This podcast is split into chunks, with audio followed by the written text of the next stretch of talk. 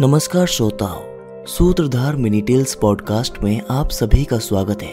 मैं हूँ आपका सूत्रधार निष्कर्ष वाजपेयी और आज हम आपके लिए लेकर आए हैं हमारे पॉडकास्ट का उन्नीसवा एपिसोड। दोस्तों, आज की कहानी में आप सुनेंगे कि आखिर ब्रह्मदेव की पूजा क्यों नहीं की जाती है। चलिए सुनते हैं इसके पीछे की पूरी कहानी हमारी आज की मिनीटेल में।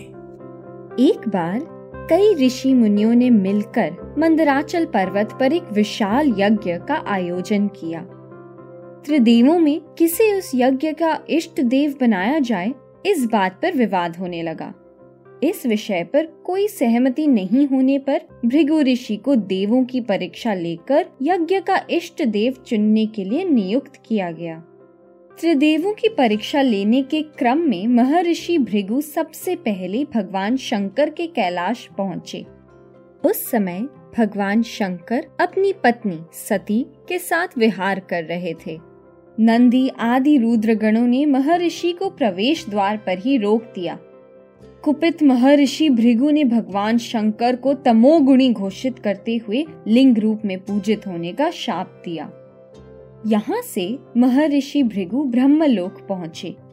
ब्रह्मा जी अपने दरबार में विराज रहे थे। सभी देवगण उनके समक्ष बैठे हुए थे।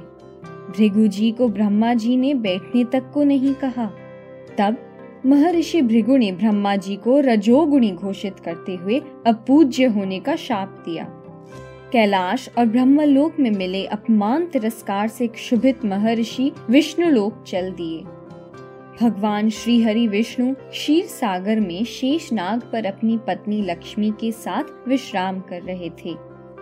उस समय श्री विष्णु जी शयन कर रहे थे।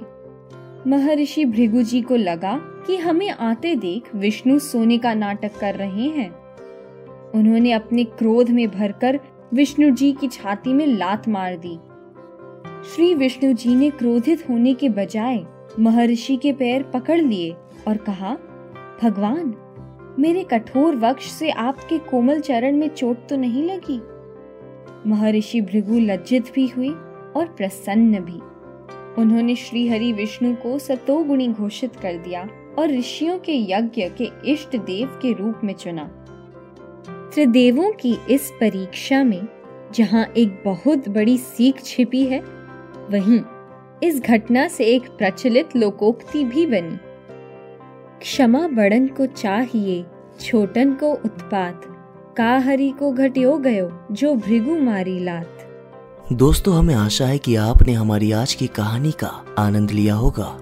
हमारे अगले एपिसोड में आप सुनेंगे ऋषि दधीची के बलिदान की कहानी। पूरी कहानी सुनने के लिए अभी फॉलो करें हमारे पॉडकास्ट सूत्रधार मिनी टेल्स को।